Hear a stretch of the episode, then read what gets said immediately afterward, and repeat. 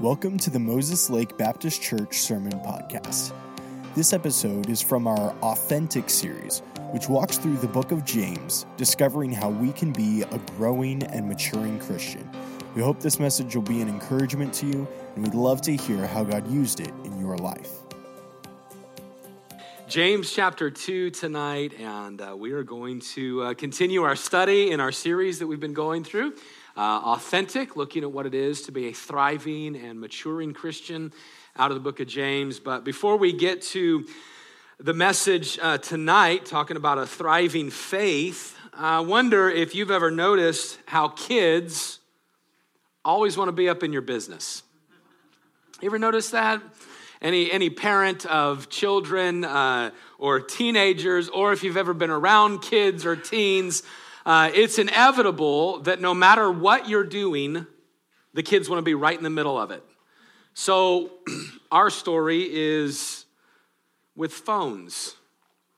In our house, our teenagers, uh, they don't have their own cell phone. They have there's one phone, that one cell phone that stays at the house that they all three can can kind of share, but they don't just get unlimited time on it. We, uh, we're those parents that I think, uh, man, it should be something that you train them how to use it right first. And so that's our philosophy on it. If yours is different, that's fine.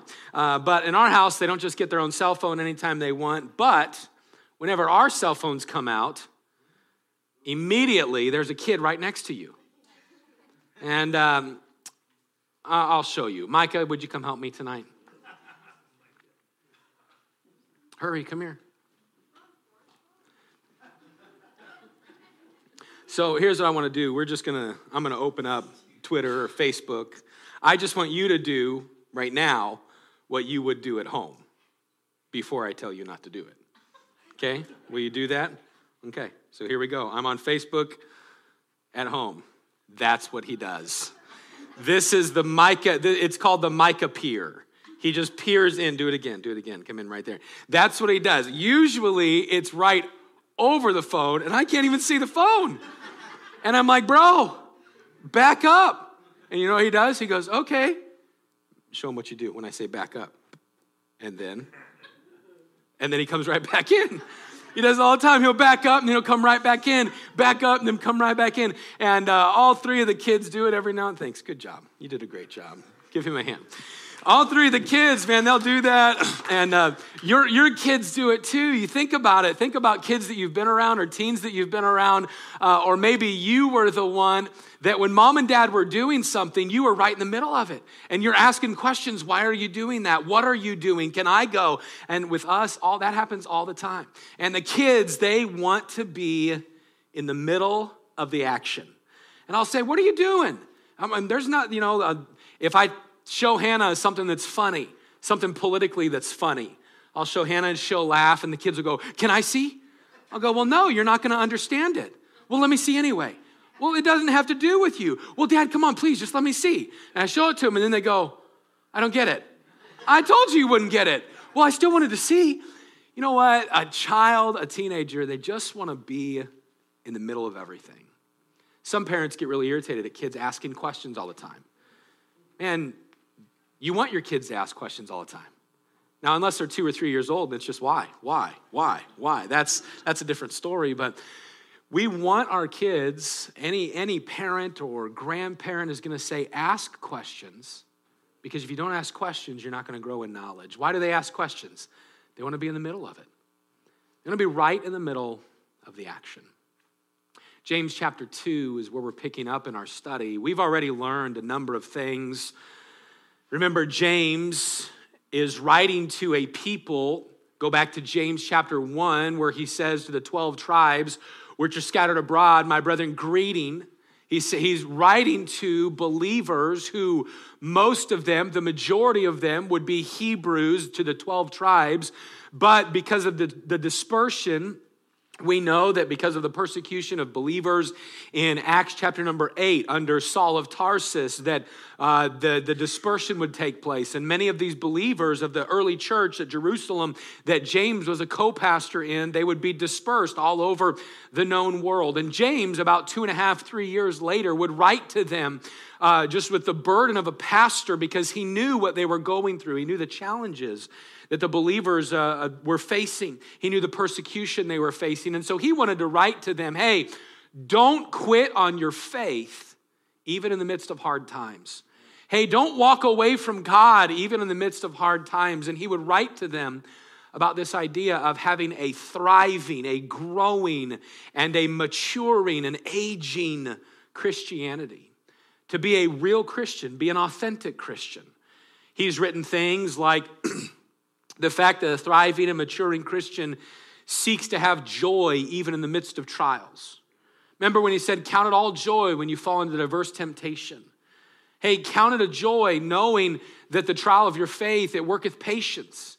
But let patience have her perfect work, that you, that you can be uh, entire or complete, wanting nothing. He's saying, hey, a thriving, maturing Christian seeks to have joy in trials. A thriving and maturing Christian asks God for wisdom in trials. Uh, James chapter 1 and verse number 5 If any of you lack wisdom, let him ask of God, which giveth to all men liberally, and upbraideth not, and it shall be given him. But let him ask in faith, nothing wavering. For he that wavereth is like a wave of the sea, driven with the wind and tossed. But let not that man think that he shall receive anything of the Lord. Man, what is James getting at? Hey, you're going to go through trials. Have joy in trials. How do you have joy in trials? You need God's wisdom. How do you have wisdom in trials? You need to pray in faith. Seek God in the midst of those trials a thriving, maturing Christian is going to ask God for wisdom, going to turn to the Word of God. And we've learned a number of other lessons. Last week, we took time to learn that a thriving and maturing Christian is going to seek to live without partiality.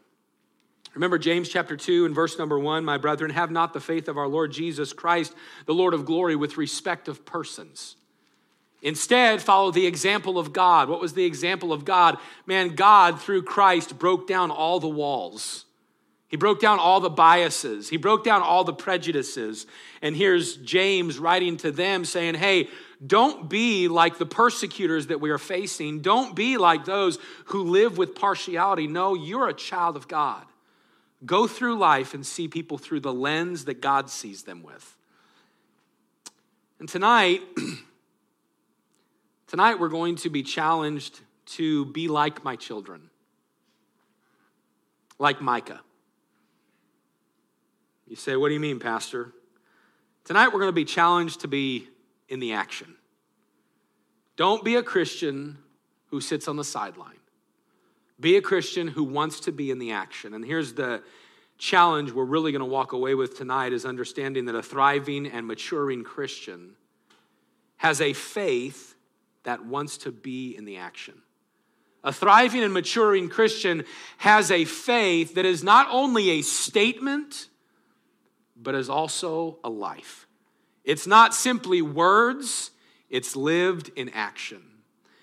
And this is the truth that we're going to be challenged with tonight to have a real faith that is at work, that is evident, and that has action behind it. James chapter 2, let's stand together and read these verses.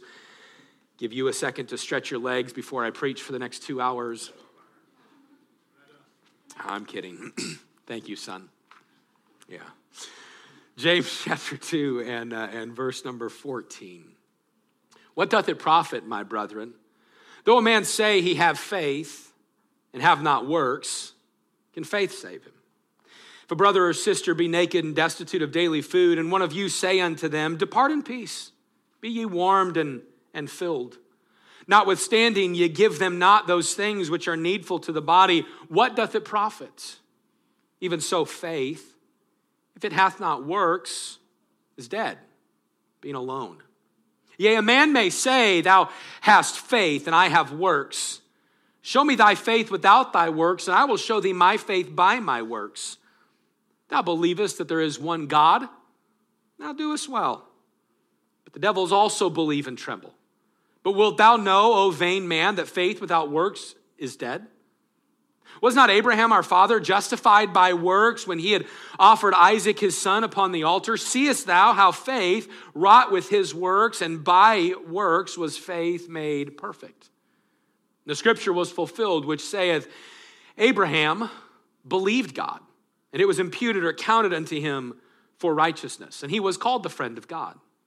Ye see then how that by works a man is justified, and not by faith only. Likewise, also was not Rahab the harlot justified by works, when she had received the messengers and had sent them out another way. For as the body without the spirit is dead, so faith without works is dead also. Tonight we're going to learn this principle that a thriving and a maturing Christian is going to have a faith that wants to be in action. A faith that is in action. I think it'll be a help to us tonight. Let's pray, and then we'll dive into this passage before us. With our heads bowed and our eyes closed, would you just take a second and would you, uh, in the quietness of your own heart, would you ask God to speak to you? You pray something simple God, please speak into my life tonight. And then would you commit to Him that if He speaks to you, that you will listen to Him and respond to Him?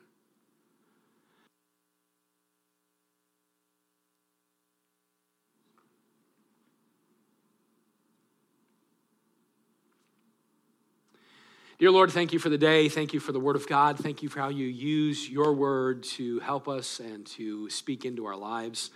I thank you for this morning, Lord. Thank you for how you blessed and the uh, many uh, answered prayer requests even this morning. Thank you for those that got baptized. Thank you for the one that trusted you after service. Thank you, God, for uh, just how you continue to work in this place. And God, I pray that you'd help us tonight. Father, I pray that you'd speak through me. I need you. I pray that you'd speak to me tonight and help me to be challenged once again to have faith in action. Lord, I pray that you help each one of us to receive what you have for us. If there's someone here tonight, whether they be in person or online, they don't know that heaven is where they would spend eternity, I pray that tonight would be the night they put their faith and their trust in you. We love you, God. Thank you for loving us. It's in Jesus' name we pray. Amen. You go ahead and be seated. as we come to our passage tonight, I want to begin with two words that I say often at church, especially when we approach um, what some would consider to be difficult passages in Scripture. The two words are these context. What's the second word? Matters. Context matters. How many of you have ever in your life been taken out of context? Anybody here like that? I know I've been taken out of context before, and you perhaps have been taken out of context.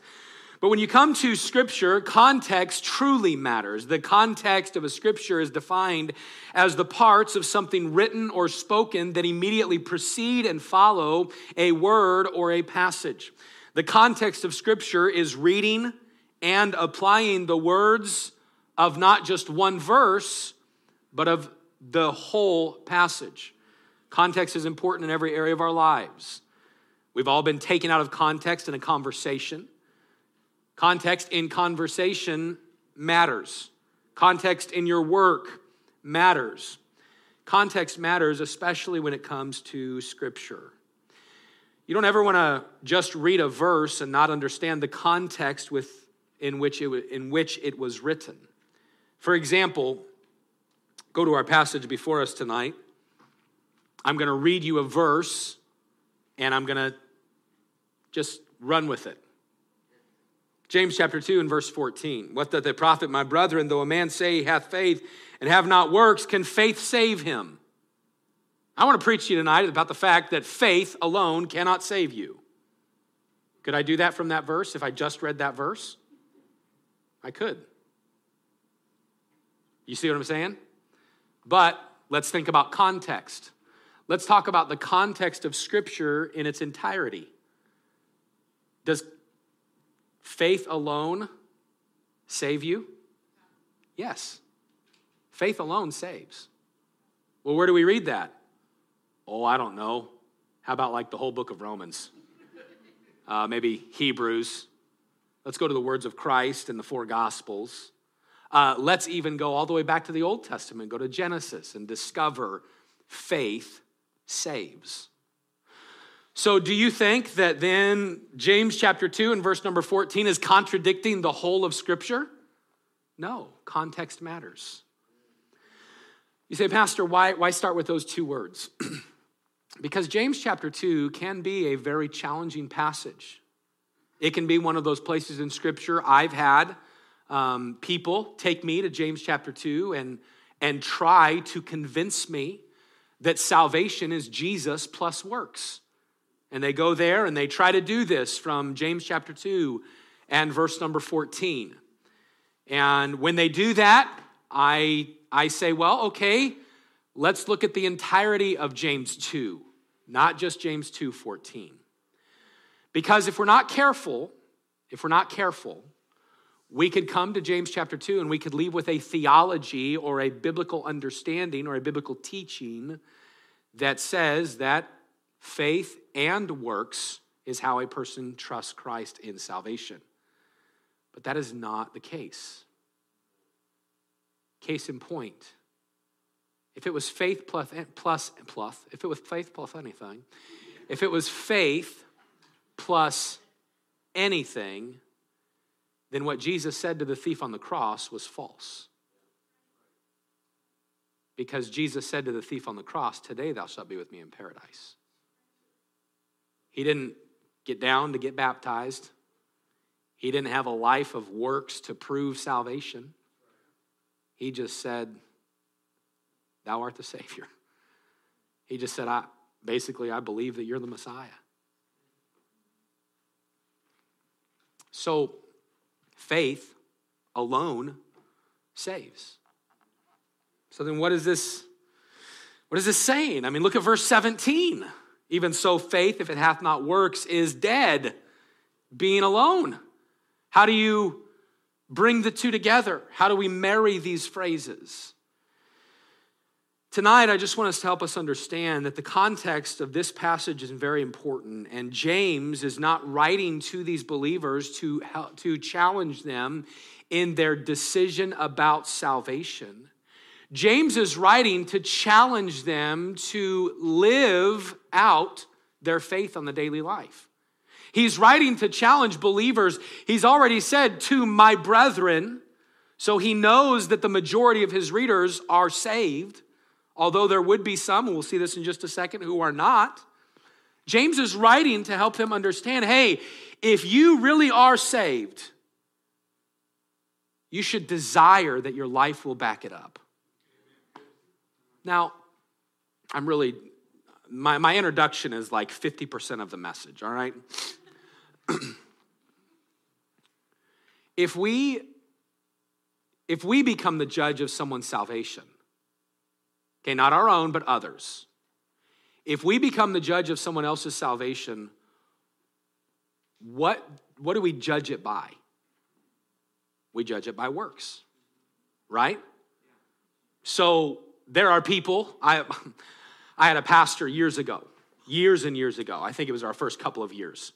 We had a pastor get up and we had a revival, and this pastor got up to preach, and he preached out of First John and he preached a message about knowing salvation.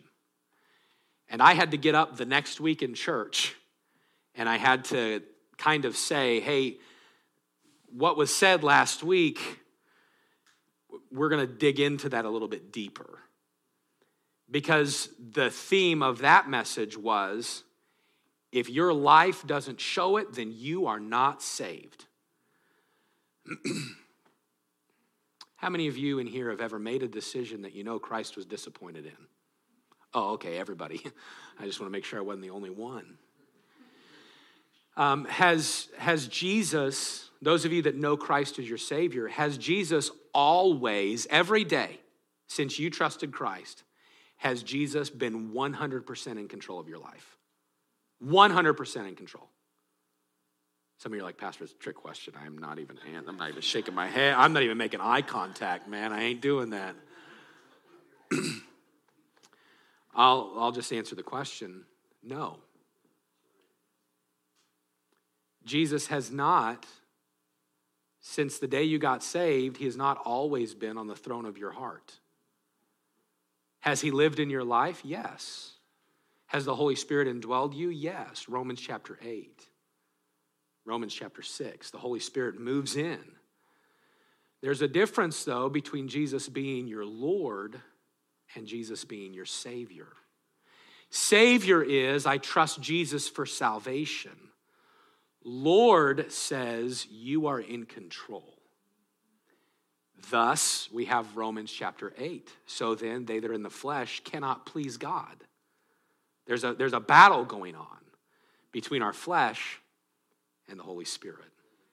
I wish it was a thing that, like, when we got saved, God moved in and it was like, oh, I'm perfect, you know, and I never mess up. I never say the wrong thing. I never open mouth, insert foot. I never think anything bad. I never deal with bitterness. I never deal with wrong thoughts. I never deal with uh, uh, uh, um, bad attitude towards people. Don't you wish that it's like once you got saved, you just became perfect? But that's not the case.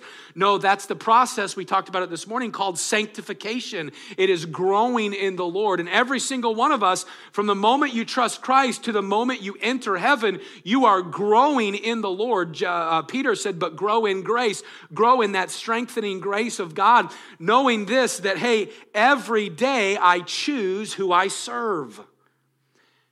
Bring all of that into the context of what James is saying. James is not saying, hey, if you sin, you lose your salvation.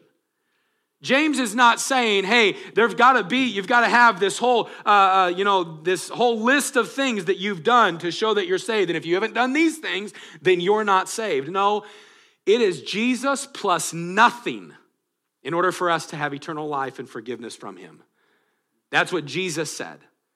It would have been a great opportunity the multiple times that Jesus was asked, What must I do to be saved? Nicodemus, John chapter number three, it would have been a perfect opportunity for Jesus to say, Nicodemus, you must believe in me, get baptized, and do a bunch of good things.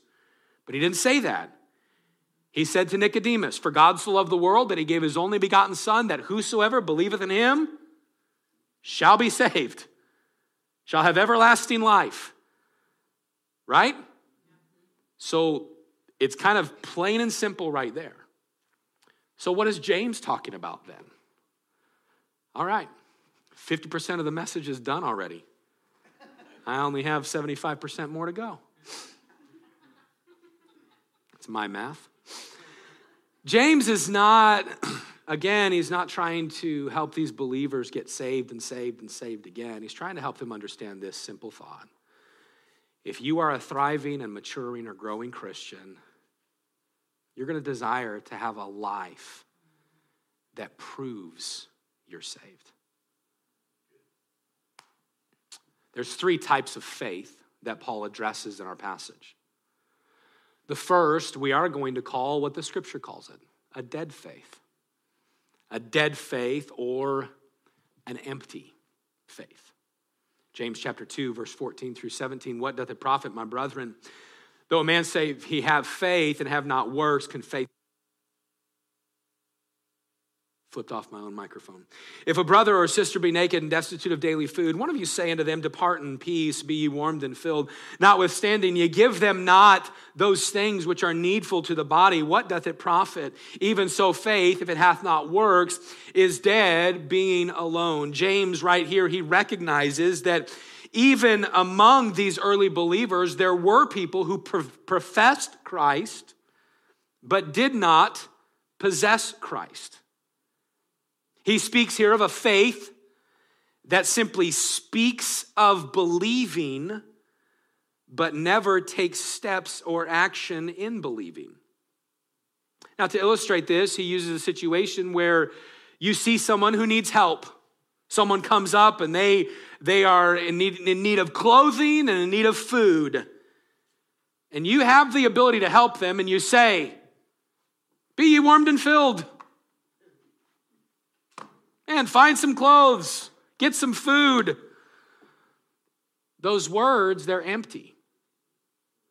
Well, I really care about them. Be ye warmed and filled. The words are empty. There's no showing of real understanding about their need. There is no action that shows you really care about their need. James is making a comparison with some people's faith. We know them, You've worked with them, you've met them. Are there people out there who say who say they believe in God, but they really don't believe in God. Are there people out there like that? Oh, yes. Yeah, there are. And so, in the context of this particular portion, James is talking about those types of people. There are people who they say one thing, but there is not anything. There's no validity to it. If we say we have faith, but there has never been any action behind the faith, it may be that we have a dead faith. This is what we would call an empty faith.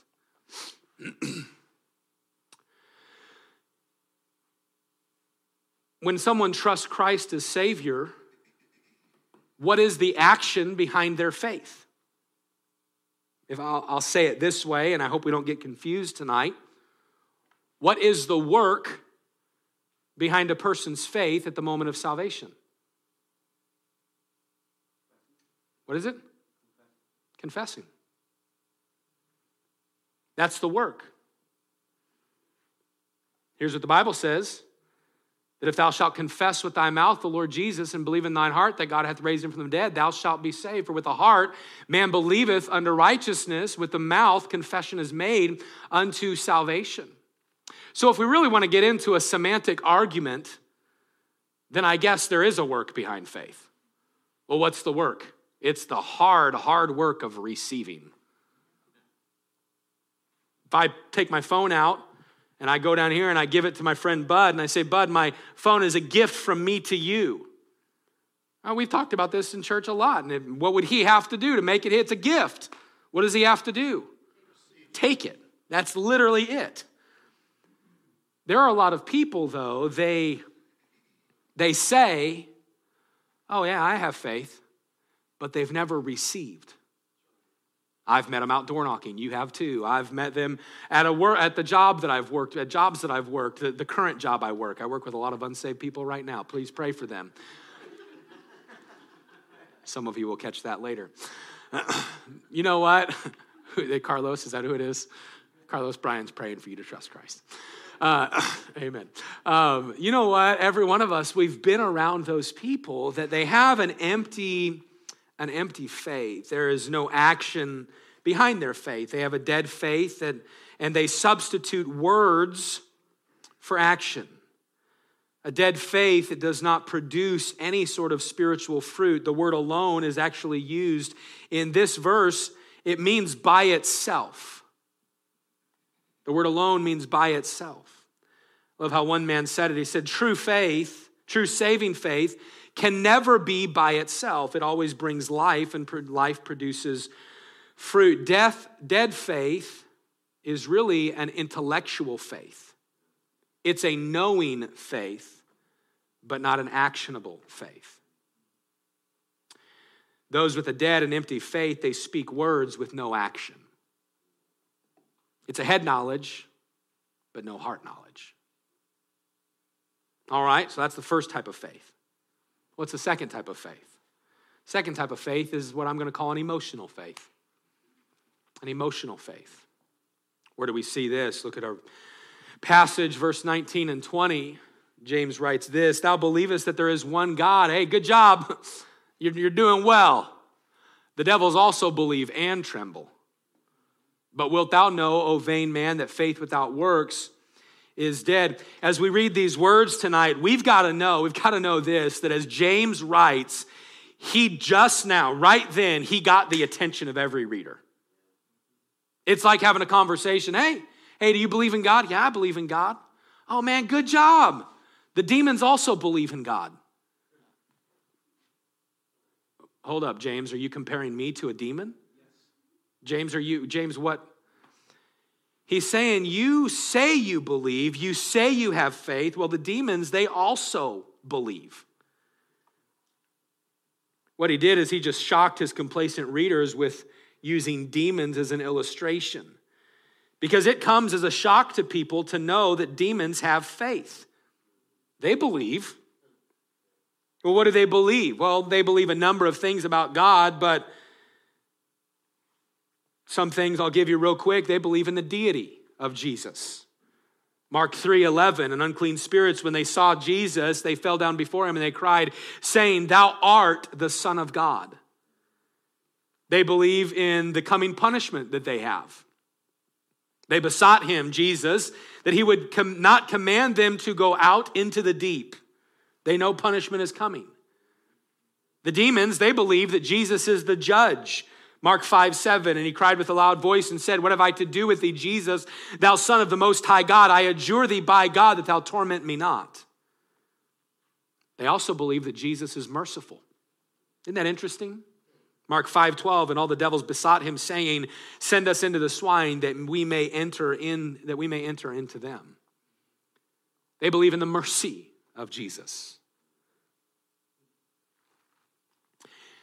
The demons, they believe in the existence of God. They are neither atheists nor agnostics.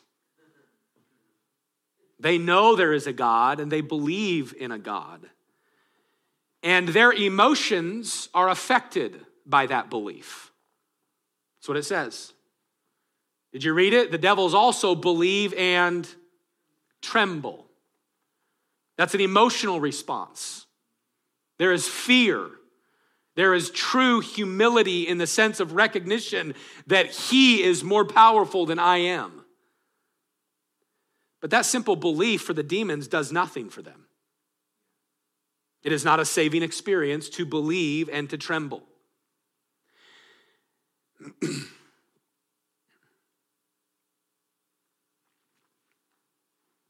The fact is, a person can be enlightened in his mind and even stirred in his heart and still be lost forever. A person can believe, a person, listen, can believe to the point that their emotions, they get all worked up and extremely stirred, but that never results in action. Emotional faith simply stirs the emotions but does not provoke, provoke a decision. There is no actionable step behind emotional faith. Now, real quick, James is not speaking against having emotions in our faith. I don't know about you, but this morning, and, and I'm, I'm probably, uh, I'm going to be very vulnerable and confess something to you right now. I've been emotional today.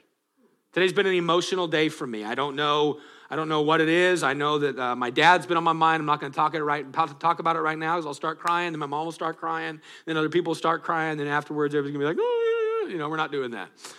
But today we're singing that song. I'm, I'm going to try it right, right now. We're singing Psalm 84. That I'm home. And that's a song, that's a song I sang on October 3rd, 2021. Our family sang that as a special that day. I went home and ate lunch and got a phone call 45 minutes later that my dad was in eternity. And my sister, she has a picture of her holding the phone up to my dad as we were singing that song. I'll be honest, this morning when we started singing that song today, and we've, we've sang it recently, I, I couldn't do it. I, I couldn't do it. I started, I started in, I love, I love the song. What a powerful song. But you know what happened? I started getting emotional. And I was, I was emotionally stirred thinking about heaven. And in, in, my, in my mind, and this, this maybe this won't happen to you, but it happens to me in my mind. Man, when it talks about being seated at his table, I can't even think about the lyrics right now. Just, my mind's blank on it. But talking about being uh, uh seated at his table and standing in his presence, I think about my dad right there. Like I literally think about my dad pulling up a seat and talking to the Lord. And you know what? I'm, I'm like, man, that's awesome. Man, that's so cool. You know what? I get emotionally stirred. James isn't saying uh, if, you if you have emotions, you know, you need to curb those. Uh, go ahead and check those at the door. No, James is simply saying this emotions and belief that don't have action, what's the point? Belief that never seeks, belief that never prays. There's tons of people that will sit and listen.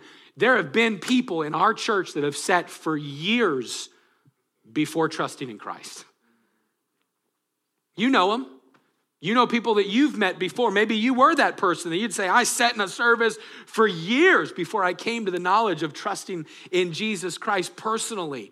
Hey, you before that day you trusted Christ, you could leave and you could have died, and you know where you would have gone? Hell. Why? Because there was never belief that took the step to make the decision. Dead faith, empty faith. Emotional faith. It's the belief, the head knowledge, and the heart stirring. James talks about these two dead faith, emotional faith, and lastly tonight he talks about this one that I call authentic faith. Authentic faith or real faith. Look at verse number 18. A man may say, Thou hast faith, and I have works. James says, Show me thy faith without thy works, and I will show you my faith by my works. Verse 18 is key. I never really paid attention to verse 18 until we went through the book of James on Thursdays in 2016. James 2:18 is absolute key to this passage. Mainly that second part of the verse, show me thy faith without thy works, and I will show thee my faith by my works. In Scripture, we are encouraged not to judge people, right? I mean, last week we were challenged hey, you worry about you. To live without partiality, like, hey, you worry about you. But the fact of the matter is, every single person in here makes judgments or assessments about other people all the time. I want you to notice in this verse where James says, Show me thy faith, and I will show thee my faith. Here's what James is getting at, don't miss it. People are going to assess your faith by your life. The outside world is going to assess your faith by your life. And you and I, we are going to assess other people's faith by their life. I've had the coworkers, and you have too. Oh, yeah, I'm a Christian. Blankety blank, blank, blank, blankety blank, blank, blank, blank, blank, blank, blank. I'm just cursing up a storm. In the back of my mind, even though they, even though they truly could be saved, the back of my mind, I'm like, could have fooled me, man. Now, is that assessment a judgment? Am I going, oh my goodness, no, you're not? No. It's just an assessment in my own head. People are going to assess where you are at not only based upon what you say, but also based upon how you live. Here's what James is getting at in this entire passage it is the fact that authentic faith is displayed by action. And James uses two people to illustrate this. We already read the verses, I'm not going to do them for time's sake, but verse 20 down through verse number 26, two people that James speaks about Abraham and Rahab. Two very different characters, and yet one great thing in common. How are they different? Abraham was a Jew, Rahab was a Gentile. Abraham was a godly man, Rahab was a sinful woman. Abraham was a friend of God, Rahab was the enemies of God. But they both had one thing in common that James brings to light. What is that one thing? Real faith authentic faith. Verse 21 through 23 is the story of Abraham in a synopsis. Abraham's story, found near the first part of Genesis, Abraham was called by God to leave the land of the Ur of the Chaldees, and God would show him where to go. After leaving there, God would eventually ask Abraham to offer up his son Isaac as a proof of God, I am completely behind you. And we find in Genesis chapter 15 and verse number 6, it says these words about Abraham that he believed in the Lord and God counted it for him to him Abraham for righteousness. The word counted is a financial term. It means to put on one's account. One man said it this way about Abraham. As a sinner, Abraham's spiritual bank book was empty. He was bankrupt. But he trusted God, and God put righteous on Abraham's account. Abraham did not work for this righteousness. He received it as a gift from God. He was declared righteous by faith. He was justified by faith. The question then comes in verse number 21 when it says, By faith, Abraham was justified. How was Abraham justified by, or excuse me, by works, Abraham was justified? That's what it says in verse 21. How is Abraham justified by works when, according to the story of Abraham, he was already justified by faith? Here's a great answer. By faith, Abraham was justified before God, and his righteousness was declared before God. By works, Abraham was justified before men, and his righteousness was demonstrated. You see, the work of going to sacrifice his son is that the, is that the one that made, is that the, the act that made Abraham a friend of God? Is that what he did when it says it was accounted unto him for righteousness? No. No. When Abraham packed up and said, God, I follow you anywhere, when God called him out of the Ur of Chaldees, and it's Abraham's moment of turning to the Lord, his moment of repenting and following God, that, that is where it says it was counted unto him as righteousness. So the justification was in the eyes of people. Let's think about the story of Rahab. Rahab, she had heard about God. She was in the city of Jericho. She had heard about the true God. She had heard about the spies. She had heard about the people of Israel. The spies came in and she told them, We're fearful of you. Like, we know that you guys are going to annihilate us. You're going to take us out. And then, but you got to know the soldiers are coming after you. And then what does she do?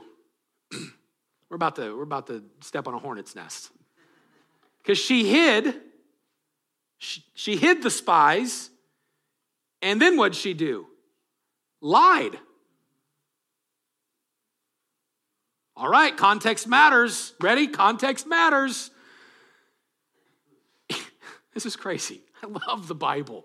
In James, it says that by her, with that act, she was saved. So does that mean that her lying saved her? I mean, because she hit him and then she lied about it, context matter. What, what's, what is it getting at? No, no, no, no. She confessed to the spies about all this belief. Go back and read the story. She's like, I believe, like, you guys are gonna kill us.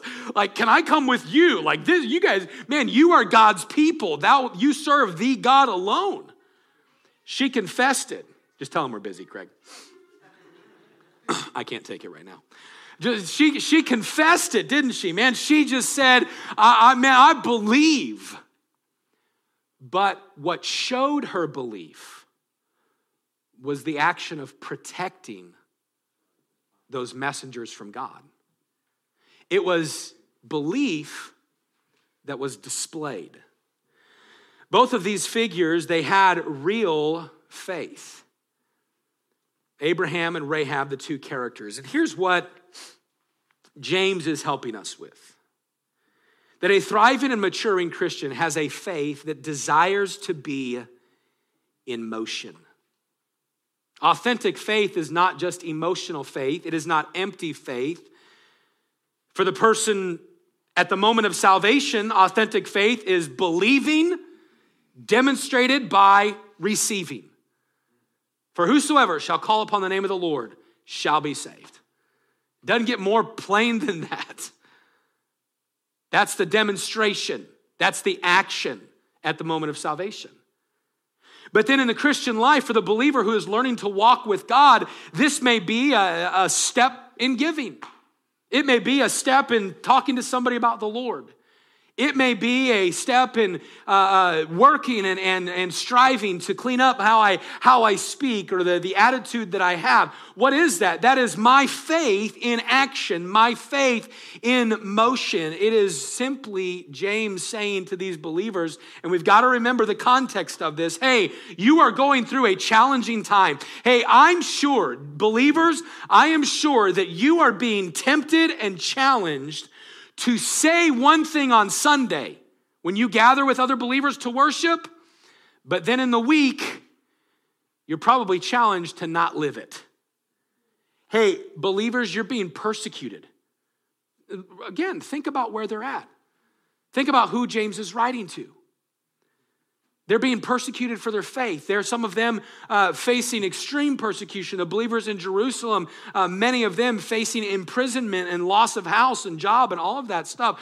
We have to know there's a temptation there to come to church and be like, yes, praise God, I'm for it. And then on Monday, when you go to work, what'd you do this weekend? Nothing. I just hung out with my family. There had to be the temptation to say one thing on Sunday and live the opposite way in the week. Why? You could die. So here's what James is helping them and helping us with. You all have faith. For some of you, it might be a dead faith. That's what James is writing. Hey, for some of you, there might be those among you that you've never taken the actionable step of receiving. You've never done that. Hey, don't just have an empty faith that's words only. There's others of you, you're, you, you have real faith, but it's just, it's just demonstrated in emotions all the time. You, you believe and tremble, it's just emotional. Hey, the demons do that too. James says, no, here's what we as real believers need to be called to a faith that works. A faith that's in motion. A faith that's Micah being up in Facebook. What is it? I want to be in the action. You know what a thriving, maturing Christian has? A thriving, maturing Christian has a faith that desires to be in the action. Hey, I, I don't want to just say it. I don't want to just say, man, praise the Lord, Sunday was such a great day. Oh man, I man, I love the Lord. I was stirred by the music today. No, I want to wake up tomorrow and say, God, how can I show you to people today? God, how can I live for you today? God, how can I demonstrate you to my family today? God, how can I show through my life that I'm truly your follower? Now, I'm not leaning on that for salvation. No, no, no, no. For Dennis Fountain, salvation was nailed down years ago. That's when I got saved. Years ago, when I trusted Christ, man, I put my faith in Jesus and I, I got rid of the doubt and I said, you know what? I'm turning to Him alone. I am saved. And ever since then, I have been saved. I haven't had to lose my salvation and get saved again and again and again and again. No, no, no. no. That's a whole nother message. Don't we ain't got time to go down that road. So I don't have to get saved over and over and over again. But ever since then, I'm on this journey and the journey is I don't want to have a faith that's simply words. I want to have a faith that's demonstrated, a faith that I live out. So, what's James challenging us to? He's just challenging us to have a real faith that's lived out for people. People are going to assess, they're going to assess your faith. Oh, now some of them may, they may judge Oh, well, they may do that thing. You, you can't worry about that. Here's what James is just saying hey, this week, this week, have a faith that desires to be on display. How do I, how do I display it, Lord? How do I display it, James? Action. Be in the action. A faith, a thriving, a maturing Christian has a faith that desires to be in the action. But maybe tonight you're here and you've you don't have faith for salvation. You've never put your faith and trust in Jesus Christ. I would ask every person here tonight to introspectively look. Has there been a time in your life when you put your faith in Jesus, when you asked Him to forgive you of your sin, you received that gift of salvation?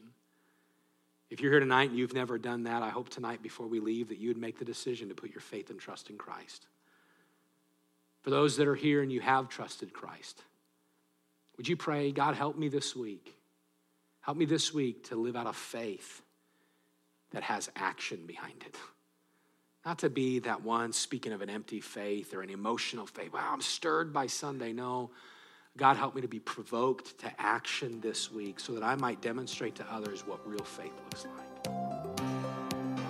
Thank you for listening to this message. We hope it's been an encouragement to you. And if you'd like any further information about our church, we'd like to encourage you to visit mlbc.church.